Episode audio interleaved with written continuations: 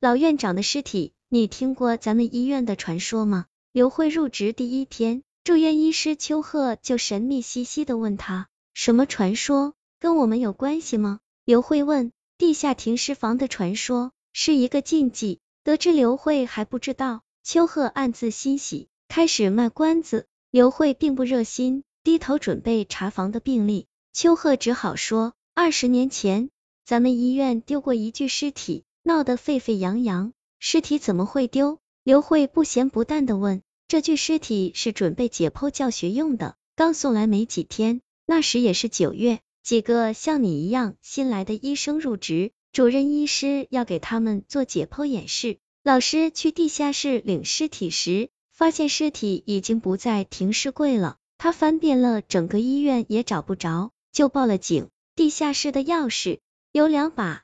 寝室房管理员和院长各有一把，管理员当时请假在外，疑点自然落在了院长身上。消息传到外面，谣言四起，有人说院长一直从事贩卖人体器官的勾当。刘慧听到这里，扑哧一笑，说：“这种用于解剖的尸体，哪还有什么值钱的器官？要卖也只能卖给孙二娘了。”秋鹤摊手说：“可老百姓又不懂这些。”于是越传越邪乎，还有人说院长利用尸体做新型药物的培养基，更有甚者，宣称某领导得了一种头痛病，只能吃死人的脑子才能缓解，医院专门给领导提供脑子，院长百口莫辩，索性一死了之。他就死在停尸房里，穿着整齐的黑色葬礼服，好端端的躺在丢尸体的那一格冷藏柜里，旁边有一封遗书，大意是。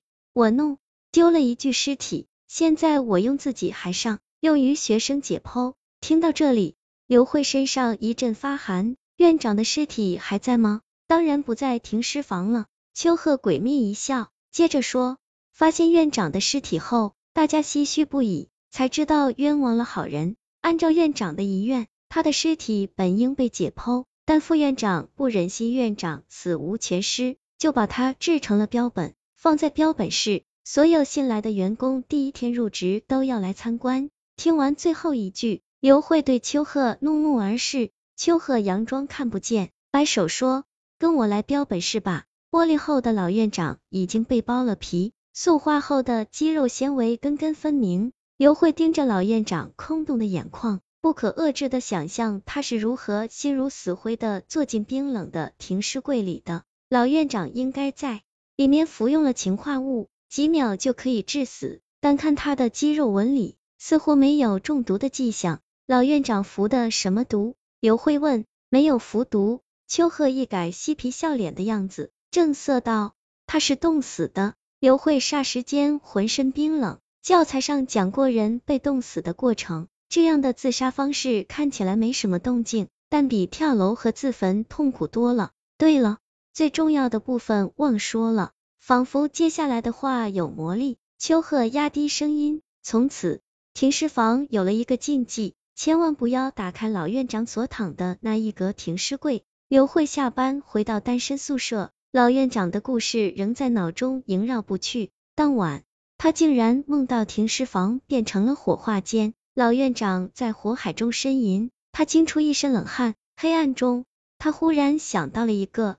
问题，上班之后，刘慧找到秋鹤问，老院长被发现的时候是一身黑色的葬礼服。秋鹤嘿嘿一笑说，是啊，你还在想这事呢？你说衣服好端端的，是很整齐吗？刘慧追问，看刘慧这么认真，秋鹤也觉得奇怪，说，听说是，可惜那一年我还在上学，没赶上这个大事件，但档案室有当时的照片。正式员工都可以去查阅。刘慧匆匆来到档案室，翻出了二十年前的记录。照片里，老院长的尸体刚被抬出时覆盖了一层白霜，的确是衣着整齐。秋鹤感到刘慧有些不太对劲儿，也追了过来，盯着照片看。有什么不对吗？你难道不知道人冻死和热死时外观表现是一样的吗？人快冻死时，体温调节中枢麻痹，产。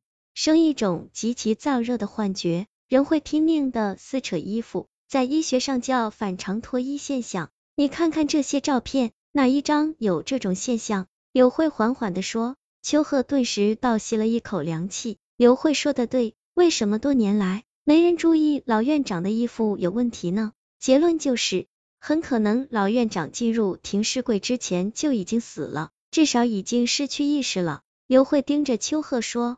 秋鹤张大了嘴，死人自己爬进停尸柜，或者有人制造了自杀的假象。刘慧走出档案室，回头招呼秋鹤走，去地下室看看。两人一起走进电梯，电梯徐徐启动，仿佛沉入了另一个世界。